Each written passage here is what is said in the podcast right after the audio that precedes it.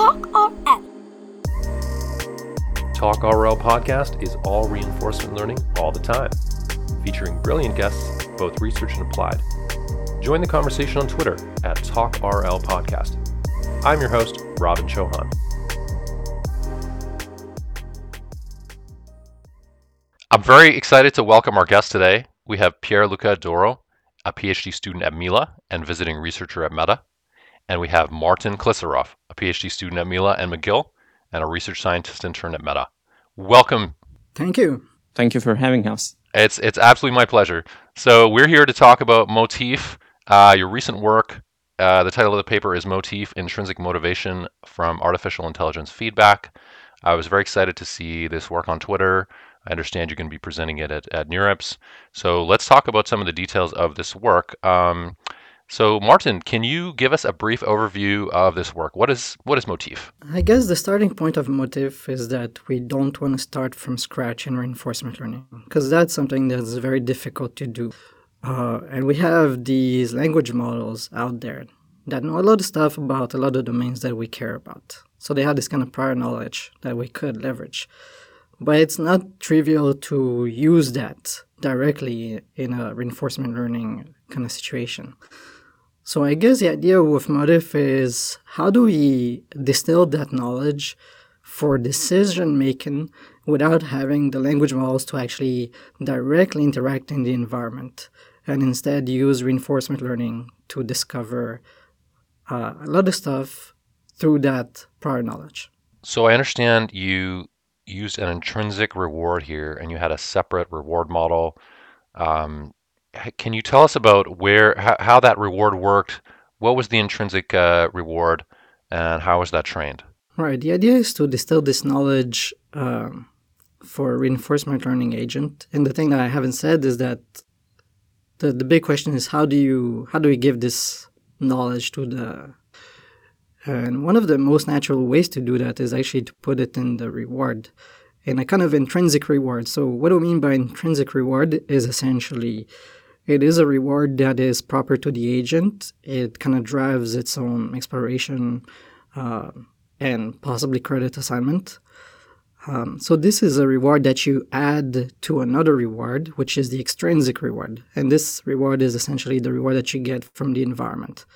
Um, so if we take an example um, of uh, um, of an agent that uh, I don't know has to reach a certain goal, and that's that's the extrinsic reward you have to get there. Let's say you only have plus one, and everywhere is zero. Well, the intrinsic reward is going to help you do a lot of other stuff because it's going to give you, um, it's going to let you understand about how the environment works. It's going to let you reach that goal, and it's going to let you explore a bit better. I am used to hearing about intrinsic reward often associated with exploration, curiosity, and things like that. But I understand that this intrinsic reward is a little bit different, uh, and it relates closely to the specific environment that you were working on here. So, can you talk a little bit more about that, about the environment and how the intrinsic re- reward relates to it? Usually, when we think about intrinsic reward, we we think about curiosity, like you mentioned, and this is based on. Um, for example, the prediction error or count based methods or these kind of things, some kind of statistic about what the agent experiences in the environment. So in this case, what's different is that this intrinsic reward comes from the prior knowledge that the language model has about a certain task. So in the in the case of NetHack, um, the NetHack is essentially the game where we instantiate this method. Um, so NetHack, there's a lot of information about NetHack on the environment. And since language models are uh, trained on the internet and that information is available in the internet, essentially the language model knows some things about the NetHack game. Um, so now the question is uh, how can we use uh, as an intrinsic reward? How do we get from this abstract high level knowledge into a step by step reward. And essentially the, the method is is it's pretty straightforward. It it bases itself on RLHF. But in this case, since there's no uh, human feedback, it is AI feedback, so RLAIF. Um, and essentially, it goes like this. So you have this uh, language model that has prior knowledge about what uh, what is good or what is bad in a game of NetHack. What are good situations or what are bad situations?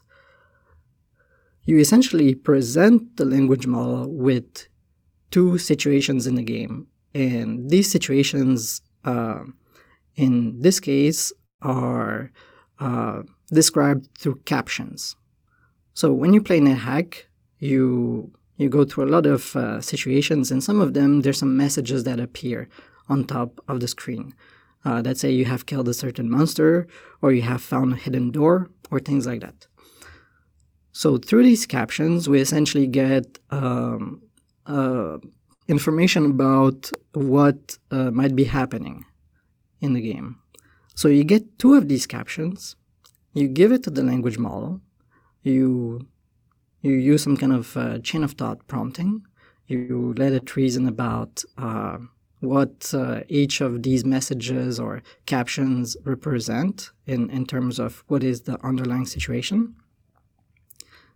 And at, at the end of all that, you ask it for a preference.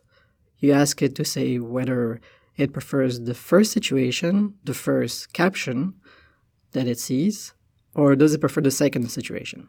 Sounds very similar to uh, RL uh, yep. HF, of course, with just the LL, LLM in place of the human giving preferences. Yeah, it's it's very similar. It is very similar. Uh, so essentially, you ask for preferences on pairs of observations, and so yeah, there's there's a lot of work on on that in the literature, uh, learning from preferences. Most of the work is about RLHF. There's been some recent work about RLAIF, mostly in the space of language models.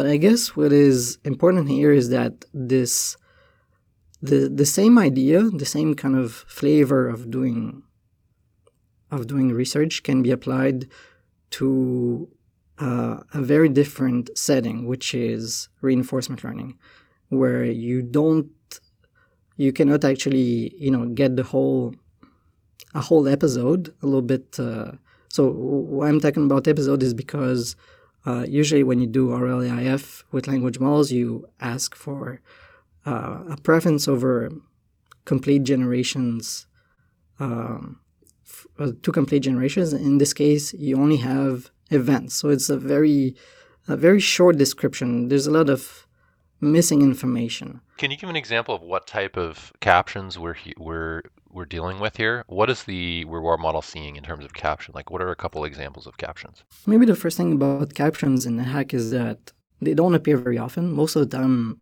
empty messages. Uh, we don't filter for these; we still give them. But in the other cases where there are some messages, you have like a wide variety of messages that appear. So sometimes it's about uh, you have killed a certain monster or you have found a certain item. In other cases, it's messages that are completely useless, like this is a wall just because you're facing a wall. Um, and in some other cases, uh, it's uh, it's messages that appear because you're interacting with characters in the game, for example, shopkeepers or or things like that. So there's there's a wide variety of uh, messages that you can get. So I understand from uh, so I, I have not played NetHack myself. I gotta admit, you know, when I got to university, when I saw NetHack, I said to myself, Robin, I better never play that game because I'll get so addicted. I've been addicted to many adventure games, and I and I could see how deep this was. So I don't know the details of NetHack, but I can see enough to see that it's it's it's quite deep. There's a lot going on. Uh, it's, it's, there's a lot of complexity. It's it's not an easy game. It's not. It's very different than Atari in that sense. But it's also text based, uh, which I and and it seemed like for uh, there was a section in your paper where you mentioned the LLM knows a lot about NetHack. Like you could ask, um, you could ask the LLM about NetHack, and it knows what is NetHack, what is, uh, and a lot of the details about it. Uh, was that the secret sauce that allowed the model to produce a meaningful reward function because it because it really kind of already knew the game? Yeah, that's a great question. Yeah, so first, NetHack is definitely an extremely difficult game. Uh, it is uh, an open-ended game. Um, it is procedurally generated um, I tried. We we tried to play the game ourselves, and uh, honestly, we're not much better than the Motif agent. Yeah, even though even though I have to say that Martin is better than me at playing NetHack.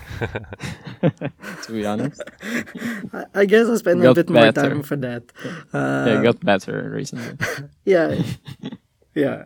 I, am sure we could uh, we could reach uh, pretty good levels if we tried uh, real hard. Um, but uh, but yeah. Um, so so NetHack is actually great for reinforcement learning because it has all these things that we care about: exploration, credit assignment.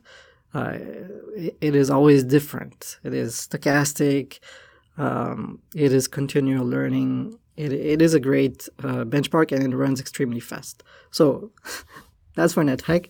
Um, to go back to the, the question of uh, uh, how much does the method rely on the language model knowing about NetHack? Well, actually, the, the language model that we use, Llama 2, knows definitely knows about NetHack. It, it is definitely part of the training set, but I wouldn't put the the the knowledge of uh, the language model uh, on the level of expert. It is very far from that, in my opinion. Uh, perhaps Pierluca uh, also has tried prompting it many times. Um, I'm sure you could give some insights. Yeah, yeah I, totally, I, I totally agree with that. So, um, yeah, as you as you said in the paper, we have put some uh, um, let's say answer from the language model, and uh, the language model knows about like knows what the game is and knows uh, what is the kind of object you can find in the game, what is the goal of the game. So this is high level information for sure the model knows about it. But then at the level of, uh, you know, NetHack is an incredibly complex game. So sometimes experts, um, expert players really have to uh, think about the long-term strategy in ways that are completely counterintuitive and uh, just NetHack specific and the model sometimes doesn't know that kind of um, doesn't have that kind of knowledge. Um, but at the same time it has a, an unreasonable amount of human common sense. So um, many of the things that happen on in NetHack of course deal with everyday objects like opening doors or uh, killing I mean, encountering some uh, monster, you know, it's like monsters are generally bad, even if you don't know anything about NetHack. So we harvest a little bit of the knowledge about NetHack, this NetHack specific, but then a lot of the just the common sense that the model has about language and the physical world and all of this. And uh, we believe this is one of the, uh, let's say, um, yeah, this is the reason why the method works well. It's not really for the like NetHack specific knowledge that the model has. It's a little bit about that, but it's mostly for this common sense. Okay, and just to be clear, it's not that you guys just hooked up the Llama LLM straight to NetHack and are making progress that way. You did a lot more. Uh, uh, there's a lot more mechanism here in terms of separately training the reward model and separately training the RL agent. But would that simple setup work? Like if you just plug Llama into NetHack and try to make it play, do you think you'd get anywhere, or would that be just hopeless? Yeah, we tried, and uh, it doesn't seem to work as uh, easily. Um, so it, uh, we don't think it's impossible to get something out of there because, as you said, like NetHack is is a text game uh, in the end. So even if the text is used to uh, represent uh, um, like physical, like a visual uh, space, but it's a text game. So we tried, and it doesn't seem to be to be easy because NetHack is, um, you know, it's partially observable, and it's like sometimes you see things that are like uh, you need an incredibly long context first, but also it's not easy to interpret for a language model that maybe knows about NetHack, maybe has seen something about NetHack, but it's different, like to interpret each individual symbol. So we uh, we went uh, with this route with uh, with Motif uh, of like building a bridge between the uh, low level word that is might be arbitrarily complex and the high level knowledge of the language model uh, by not like giving all the details to the language model, but instead like creating this bridge through the reward function. So, so that you just need the event captions, but you don't, like, you don't need the language model to fully understand the observations. I'm, I'm interested in the fact that you're just looking at the captions and you mentioned that a lot of times in NetHack you don't get a caption. So you're just seeing a text rendered map. Is that right? Or text rendered screen? Yep, correct. Your your reward model is being trained on just the captions, is that right? Not the screen, not the uh, map and the rest of the observation. Yeah, that's right. It's just messages, just the captions that appear on top. And then does the agent itself get the full observation? Yep, the agent does get the whole observation because that's necessary to make like these fine-grained actions step by step. How does exploration work in this setting? So in NetHack, you you do have sometimes some messages that appear uh, because you've done exploratory action. So uh, the maze is generally uh, procedurally generated, and um, at some points you hit a dead end, and then you have to use the search action many times in a row to reveal the next uh, tile and then you can proceed and, and you know continue exploring. So when you do these kind of things there are some messages that appear that say oh you have found a hidden passage or you have found a hidden door.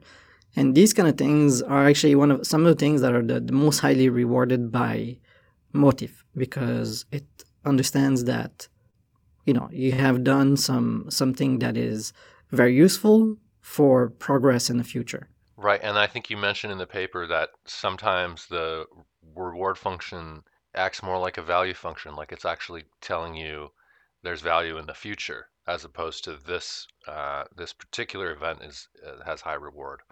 So that's kind of that's kind of quite interesting. Um, you know, reward function that's kind of in between a reward and value function. Is that how you think about it? Yeah, absolutely. Yeah, I think I think this is probably one of the quite interesting things that we found in in working with Motif is that usually we think about rewards as uh, reward functions as being something very different from a value function. But uh, when you ask the language model to give you preferences uh, to extract a reward function, the way that it reasons about its preferences is almost always with respect to the future. So there's there's this debate on, on Twitter about uh, whether language models have a, a, world model or not. I think this, what we found is a pretty compelling evidence that they do. Uh, it is definitely an abstract world model. It's not like a step by step. It's not in a step by step sense of a world model. It's more like you have uh, shown me this message and that other message I prefer the first message because if you find a hidden door, then there's possibly other rooms that you're going to find. So it assumes that if you find a hidden door, you're actually going to, you know, open the door and you're going to continue exploring. So it thinks about the future and it also conditions on some kind of reasonable policy. And this is probably one of the I think one of the the key reasons uh, for uh, for why the reward for motif is especially useful, it's closer to a value function. Um, and, and maybe just to put it into a theoretical, more theoretical kind of ground, um, like if you look at the literature on potential based reward uh, shaping, you see in that case that the you know the optimal uh, potential function is the optimal value function. Um, so, in a sense, the, the best reward that you can hope for is a reward that guides you for the future. So, it's the value function, uh, which Motif tends to give. If you remember, we have in the paper this result that is about uh, the agents trained with intrinsic reward only, the one coming from the language model, are better than the ones that are trained with the game score at uh, like collecting the game score itself. This is quite a surprising result when you when you see it, but but at the same time, if you think about what Martin just said about like uh, putting the value from the future to the present by uh, essentially having a reward that behaves like a value function, then your agent doesn't have to explore as much and doesn't have to do as much credit assignment as it would no- normally.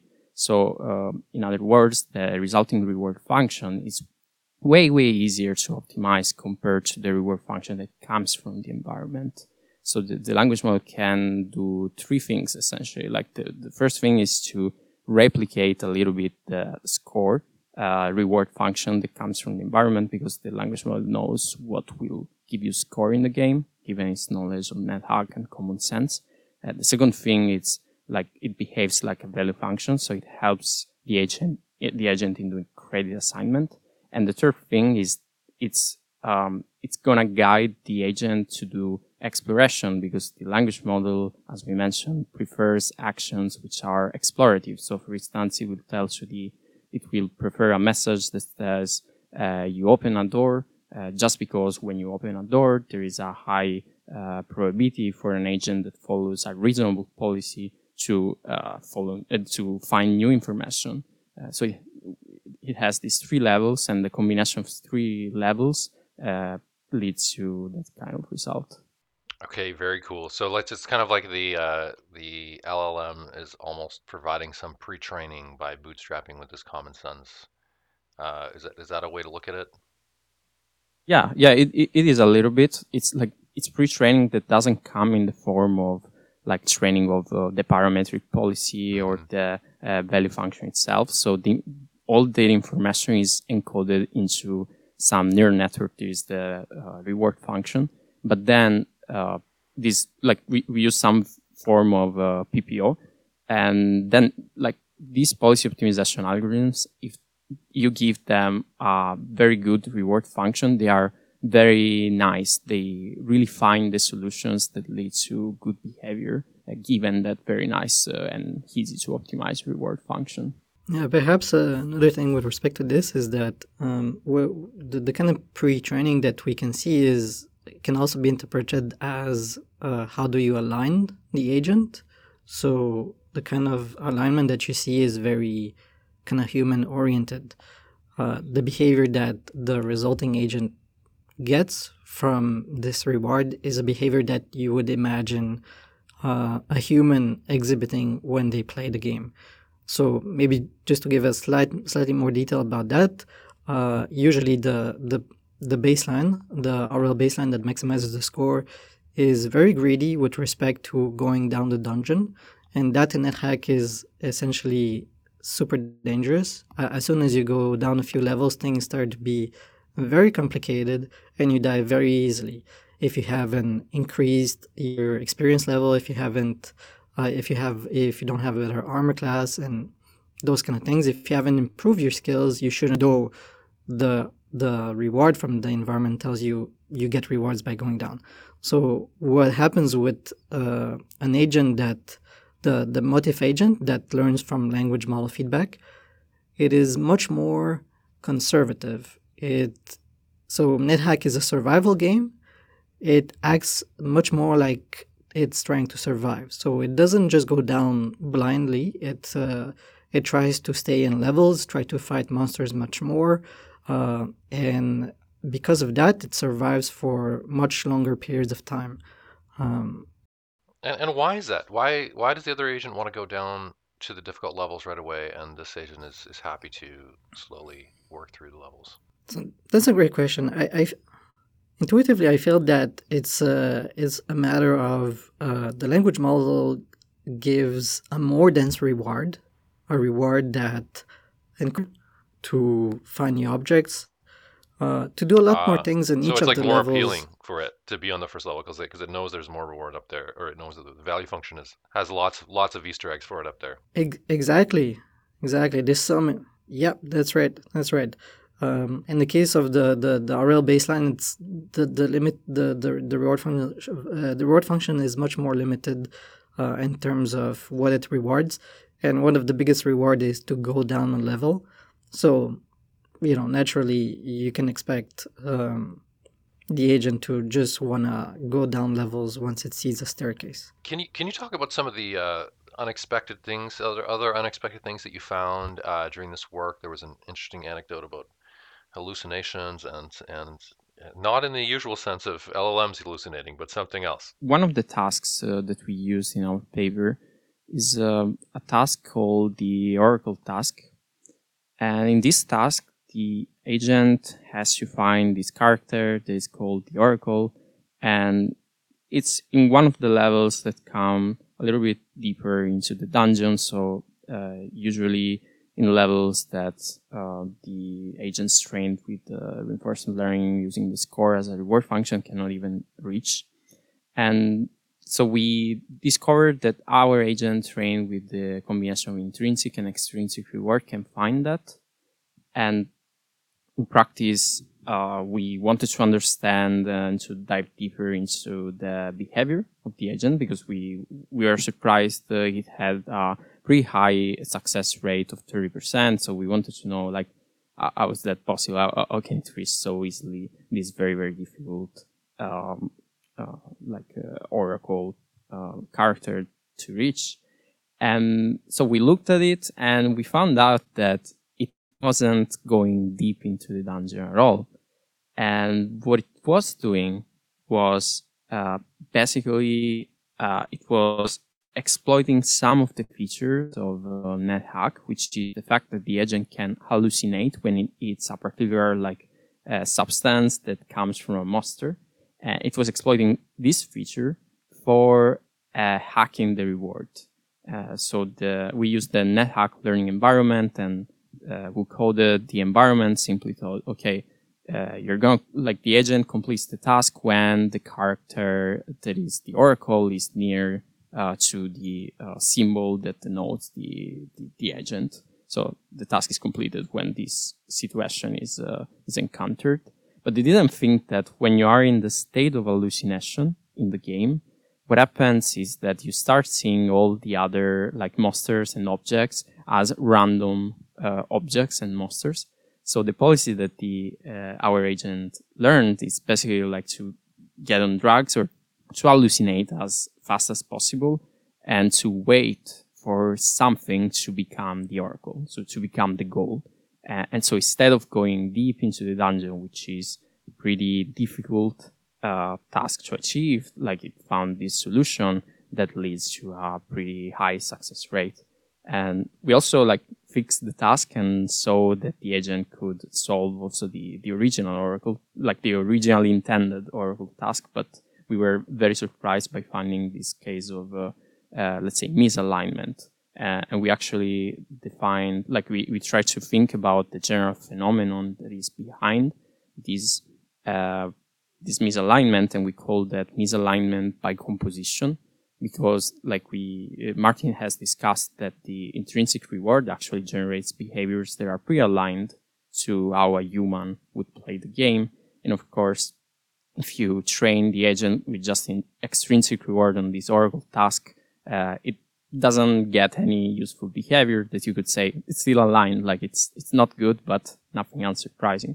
But then you combine the two reward functions and the uh, optimization process, the RL algorithm finds a behavior that is misaligned. So by just composing two reward functions that when optimized by themselves lead to aligned behavior, you got a misaligned behavior. And we believe that this kind of uh, uh, misalignment or like this kind of uh, dynamics could be present also in other contexts, like when you train chat agents uh, um, with RLHF uh, with multiple criteria, for instance. So it looks like a kind of a classic instance of uh, reward hacking, or how RL just kind of cuts to the chase or finds a bug yep. or some shortcut. Uh, you know, skipping the hard work of the real world and just getting enlightened from some magic mushrooms. just go straight to the goal. That's pretty funny, actually. Yep, um, yeah. So with a big big project like this, how do you guys split the split the work between the two of you? I think you were the two first authors, is that right? And then you had other co-authors. So we are really believers of uh, collaborative research. So in the current research environment, it's very, very important to do research in a way that uh, let people like easily share ideas and uh, work really together to really understand things deeply and build uh, things that are a little bit more creative. And so what uh, what we did in, in this particular case, like Martin joined as an intern, it was in June, and I have to say it, it was a, moment of confusion for reinforcement learning researchers because you know uh, ChatGPT and powerful language models are out there, and it was like it wasn't clear what uh, the relationship between reinforcement learning research or like researchers in decision making should be with these uh, with these kind of systems. Um, and so what we did with Martin initially was simply like to brainstorm all the possible ways you could use a language model for decision making. So there were a lot of papers at, at that time about like, you know, just you have a text game, you can use the language model as a policy or like you can uh, build a curriculum, curriculum with a language model uh, and all of these things. So we read all of these papers and we brainstormed together for, for a few days and, um, and yeah, and, and basically the, the idea for Motif came came out from these brainstorming sessions are as in a way the most natural way to connect the high level knowledge from the language model and the low level skills that you want to learn um, uh, using reinforcement learning. Uh, and so we, yeah, so it started from just brainstorming and and thinking about um, things together. Um, and then in practice, yeah, in the initial phase of the project, I, I don't know if you noticed, but the the algorithm is pretty pretty modular. So we have this phase in which we use the language model to annotate the data set. Then we have this phase in which with the annotated data set, you can uh, train the reward model. And then we just do online uh, reinforcement learning training with the resulting reward model. And uh, this is a pretty nice property from the engineering standpoint because then uh, we had the possibility in some specific moments early in the project to split the evaluation of these parts. So I was working a little bit more on the language model side at the beginning, and uh, Martin was working a little bit more on the reward uh, training side. Uh, and we, uh, so we we were able to split this work. Uh, but eventually, yeah, the design of the experiments that went in the paper uh, and the, the final experiments, like we, we simply like design them all together and we try to, to, to take all the decisions together and the writing was done together. Speaking of teamwork, uh, for the listeners, I just want to note that uh, one of the co-authors of this motif paper, Amy Zhang, we interviewed in episode 29. We've also been lucky to feature uh, a couple of your PhD advisors from both of you, including Professor Bellemare in episode 22 and Professor Machado in episode 20. Listeners might want to check out those episodes as well. We were we were starting this uh, project that seemed a little bit crazy at the beginning, and and it, and it was kind of crazy because for us because it's it's so different from what we did, and I just remember you know after the first few couple of weeks and we were trying stuff and we just we spent like a month coding the stuff be, before we can even run anything and like some of these evenings we were just you know going out of the office and like are we crazy? Like, are we? Do you feel uncomfortable? This seems like a big risk. So what you're saying is you weren't sure this would work. What did you think would not work? Like you didn't know if the uh, reward function would, would would be sufficient to make a good agent. Yeah, yeah, exactly. So I mean, I think we had the vision was was there. Uh, we we definitely believed that this would be probably the most natural way to distill abstract knowledge for decision making agents. But the specifics of it is is definitely another set of uh, difficulties. Uh, and the first few uh, things that we tried actually didn't work uh, for details that that maybe is, is too you know too deep at the moment. But uh, uh, there's there's some choices that we had to to make, some things we had to learn that you not necessarily will learn by reading RLHF papers or RLAIF because the setting is is very different, very related. The setting is different and presents a lot of uh, challenges. So you mentioned the gap between the world of LLMs uh, and the world of RL agents, especially in non-text settings. And the idea that it's not very clear how to combine these two two things. And I guess here, because Net, NetHack is text-based, um, it was more easy to make direct progress. Not like, I guess because NetHack is, is text-based, that made it a bit easier to incorporate the LLM. And the LLM did know something about NetHack. But uh, for other settings where where that might not be the case, where they're either not in text or the LLM has no idea about the the the environment, or I mean maybe uh, maybe the environment is somehow similar to NetHack but not the same. Like I I, I realize NetHack there's some sense of optimism, right? When you when you find a hidden door, you are not afraid that there's a mine behind it that will explode and you will die. That's just not how NetHack works. Usually, when there's a hidden door, there's something nice behind it. So there's some kind of bias in there uh, that the the model I think uh, thinks is, is, assuming that that the surprises are maybe more positive or something. There's some some of that yeah. there uh, in in the that that's where the environment is um, somehow in a lot is somehow similar to what the expectations of the language model are. But if those things aren't the case, um, can we talk about other ways that, that you've seen people bridge that gap uh, between the world of RL and the world of LLMs? I, I, can say that on the show we've had you know the SAYCAN authors, Karol Hausman and Fei Xia, uh, on the podcast, and at the time they were designing hand-selected value functions for certain things as their way of bridging the gap. Um, but I wonder if you could talk about other ways of bridging that gap that you've seen or, or what you think is promising in, in bridging that gap. On NetHack, you can have very, very bad surprises behind doors. but it, but it's oh, just okay. like we, we are still not, we are still not at the level of agents that um, you know, play the game as a human experts, but a human expert would know that something incredibly bad can be behind a door or something incredibly bad can happen if you kill a specific, like if you attack a specific type of monster.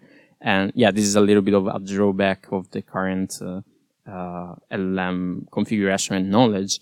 Uh, but I think on this point about like domain knowledge, well, if, what do you do if you have an LLM uh, that is pre-trained and uh, you have a task uh, that th- that you want to perform and maybe you have some data on that task well you just fine-tune your language model and so we believe that uh, if you want to apply motif to to another environment or uh, even just to NetHack, if you want to have a more accurate reward model or whatever, you can just fine tune uh, fine tune the language model to the information of interest. So these are ways to bridge this gap in term in terms of knowledge, and we we think this is basically the most natural way uh, you could have you could have to to bridge it. Uh, and also, if I yeah, if if I can make a comment on the uh, yeah, let's say on the text-based nature of, of NetHack, it's true that it's text-based also in the observation space, but as we discussed, uh, it's not a feature we use in Motif. And actually, if you try to give it to language model, it's not that good at interpreting that kind of input. So what we use is, is really an event caption. And we believe that this kind of event caption is actually not so uncommon to obtain in many environments. Like it's a high level happening. So uh, imagine like in the real world, it would be something like you open a door or like you're you're going down the stairs. So uh, there are very very good captioning models right now that could produce such event captions without any any problems. And uh, also, uh, if you take the current motif architecture, let's say, and you uh, use a, a vision uh, vision language model, so a model that can give you a preference on uh, images, for instance. You could apply exactly the same algorithm with vision uh, visual based observations. So mm, I see images. what you mean. Cool. Okay. So, so, so, we, we we are not the ones like creating the vision language models right now, but uh, you know there is uh, thousands of people probably uh, training such models. So if you if you uh, we believe by next year there's going to be a model that is good enough to try something like this in a, in a different environment that is just based on images. But then uh, that on that one point about fine tuning uh, language model, uh, I'm trying to imagine how that works because if the the fine tuning would have to include some notion of what is better or worse, right? Like how how would how would fine tuning on a bunch of text it like help it help it change its value function or its reward model? I think that's that's not clear to me. Yeah, so th- that's a good question. Like the fine tuning I was talking about is a fine tuning just of the language model. So the thing you want to uh, do is just to give the uh, knowledge about the task to the language model but you don't want to necessarily give like the model will learn what is good and what's bad uh, with its like you know low level reasoning abilities or like not incredible but reasonable reasoning abilities. It will learn what is uh, what's good and what's bad by just having the knowledge about the task. It's not like you have to explain to the model, okay, uh, this is good, this is bad, this is good, this is bad.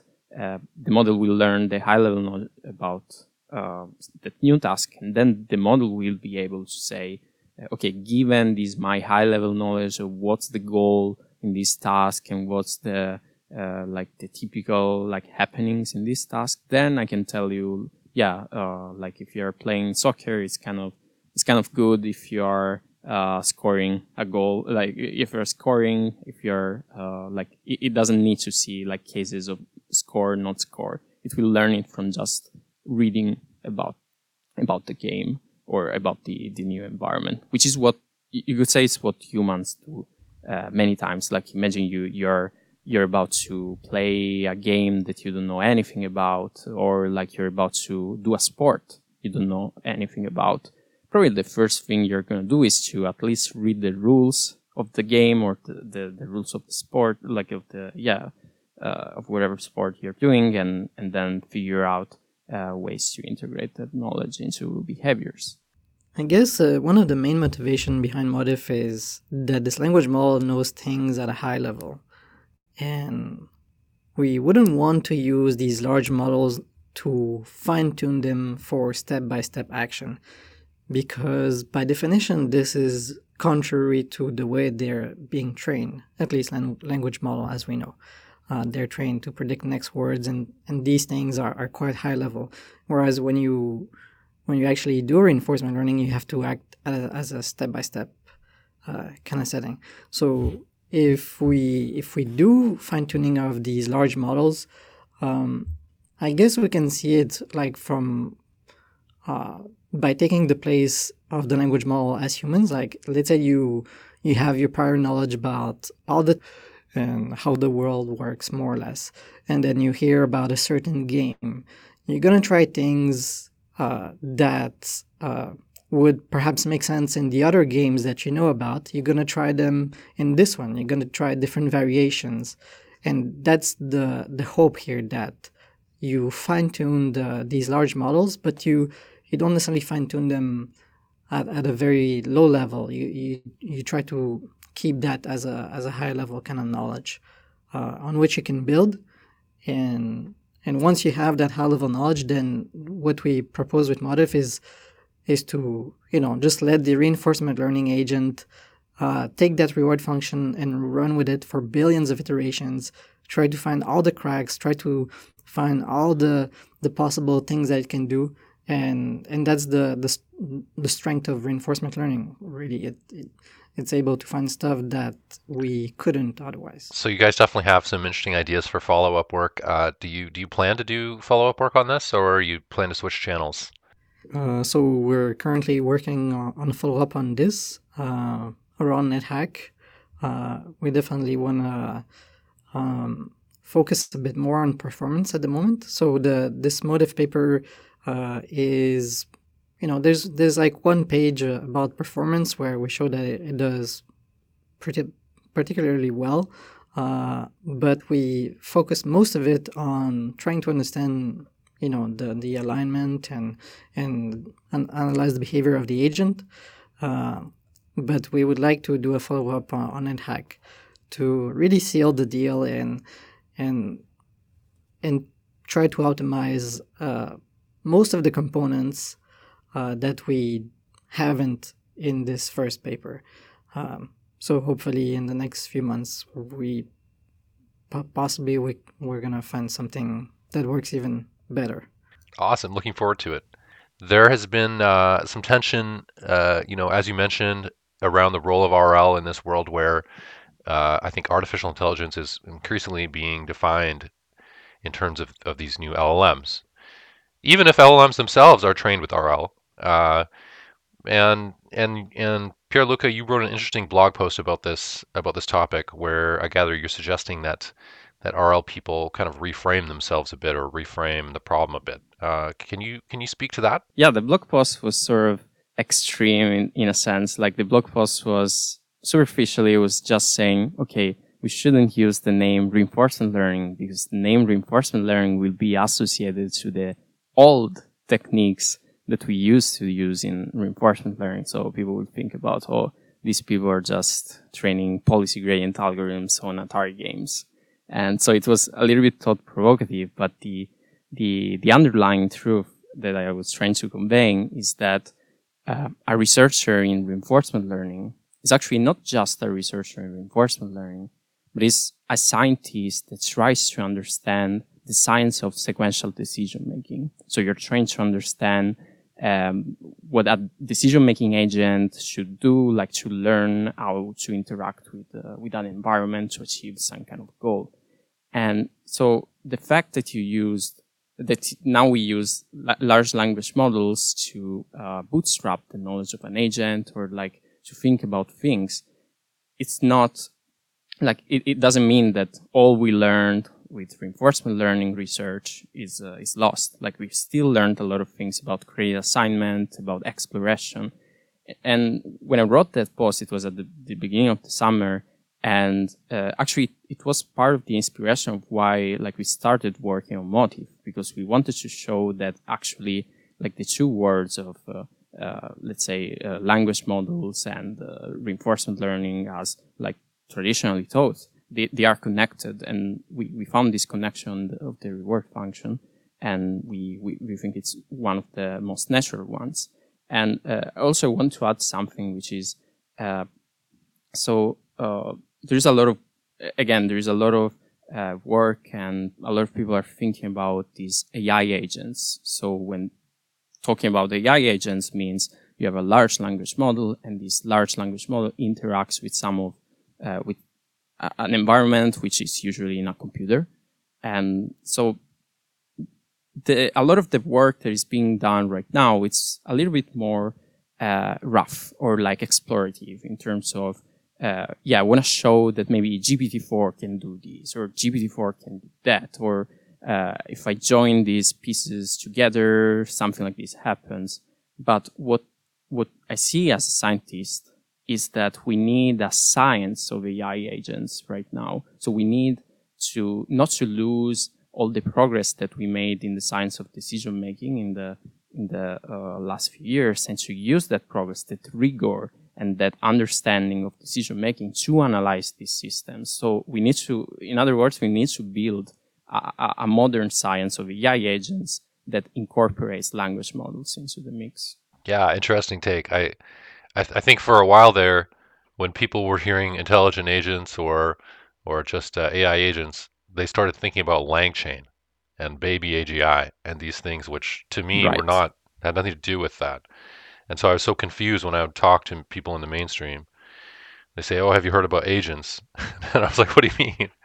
And they would point at Baby AGI that's just spewing out all this text, and I was like, "Oh wow, I guess the the words are kind of preceding the understanding of what of what's happening here. So I was excited to read your blog post, and I, I encourage people to read it, and we will link to it in the episode notes. There's one other paper we want to touch on: uh, the policy optimization in a noisy neighborhood on return landscapes in continuous control. Pierluca, can you give us a high-level overview of this paper? Um, what what is happening in in this paper? Yeah, first of all, I want to thank Nate Rahn because he he he, he co-led this project with me, but also he worked on uh, a lot of those incredible visuals that you've seen uh, in the Twitter thread. Uh, so thanks, Nate. Um, and so the, this paper is again, you, you, can think it's about this science of uh, AI agents. So it's about like the empirical uh, science of deep reinforcement learning. So apart from you know building new algorithms that have good performance, uh, it's good for science to do also something else, which is to build understanding of, uh, of, the algorithms we have and of the behaviors that they generate. So in order to build this understanding, the approach that we take in this paper is the one of looking at the return landscape. So it's the mapping between a behavior or a policy uh, and the performance of this policy in a particular environment. Um, so you can use a particular lens on this uh, on this landscape to understand uh, when you use a deep reinforcement learning algorithm like PPO, soft actor critic, or TD3, what is the kind of uh, part of this landscape that is visited, and also we take some kind of distribution of view on this uh, uh, landscape, and we are able like to characterize each policy, each behavior uh, as a with a distribution and that, uh, if you use the metrics, uh, like the statistics of this distribution, uh, you can like describe the behavior. So you can build a map. And we, we have this scattered plotting. We literally build a map of the behaviors that are visited by uh, deep reinforcement learning algorithms. So this is a type of finding that we have. And we also show that you can uh, move between neighborhoods. So some neighborhoods are very noisy. So sometimes like you move a little bit and you have a completely different uh, policy that is failing. Uh, but some other neighborhoods are uh, pretty smooth and we build uh, simple algorithms to move uh, from one to from one type of neighborhood to the other.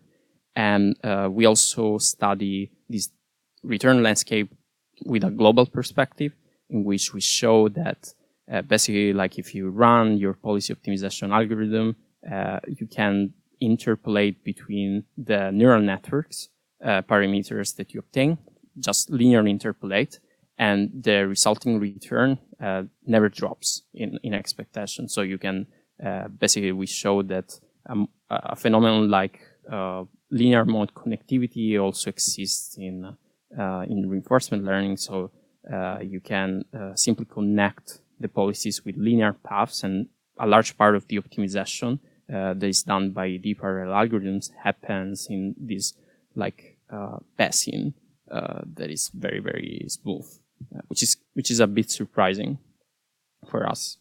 Now, earlier, I, I misspoke. I think I said loss landscapes, and and really, you're mapping the return landscapes. Can you just clarify that landscape? When you say return landscape, is that the value function? The loss landscape in uh, reinforcement learning is typically the value function because you're trying to uh, maximize uh, uh the expected return as estimated by the approximated by the value function. Instead, the return landscape is the actual return that your policy gets in the environment. So it's not related to like it's indirectly related to the optimization process, process but it's not related like it's not that. It's uh, just the, the reward that you like the uh, cumulative reward that you get in the uh, environment. Uh, and so the two are related.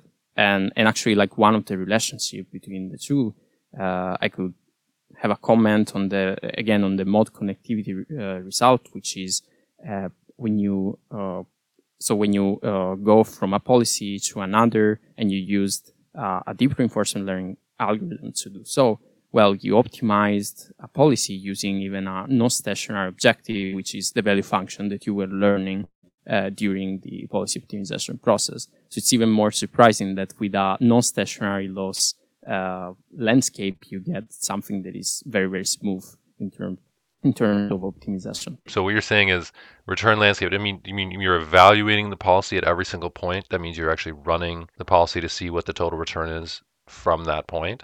Yes. And so it's a very expensive landscape to compute. Is that right? Yes, exactly. It, it, yeah, yeah. It, it is theoretically very expensive. In practice, we we wrote code that is like super parallel. We used I don't know if you ever heard of this simulator called Brax that runs on the GPU. So we we use this. Uh, uh, we have all of these codes to do all the evaluations of the policies in parallel and that allows us like to uh, evaluate many policies many um, yeah, many policies in many moments in training, uh, also uh, with many episodes.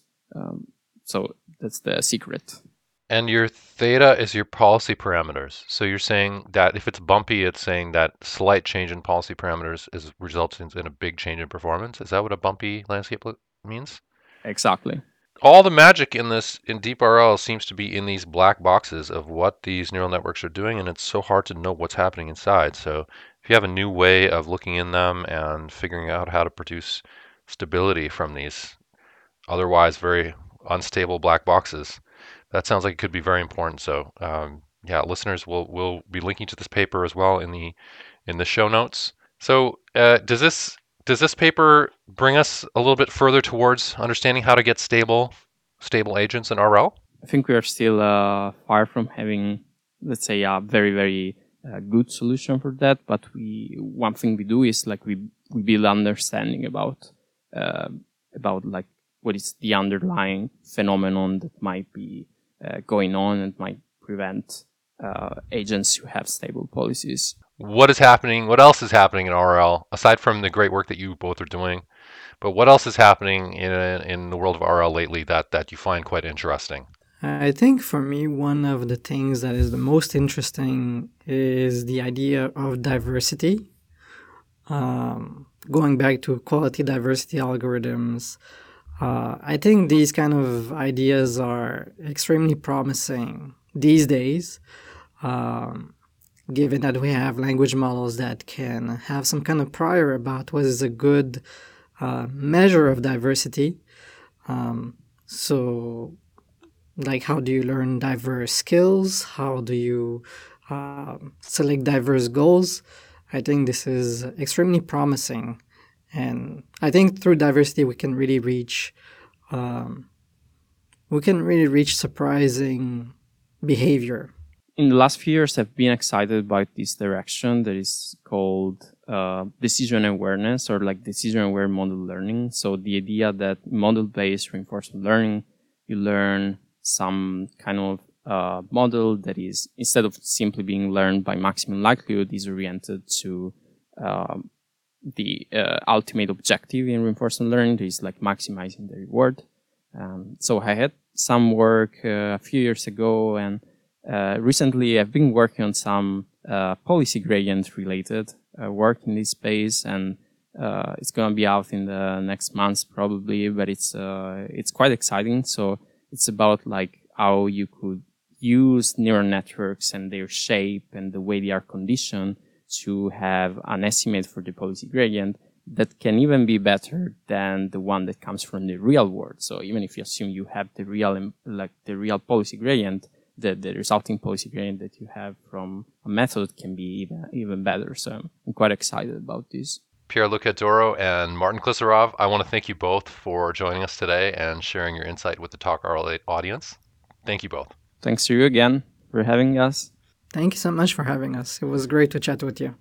Yeah, we look forward to seeing your work at, at uh, NeurIPS in New Orleans.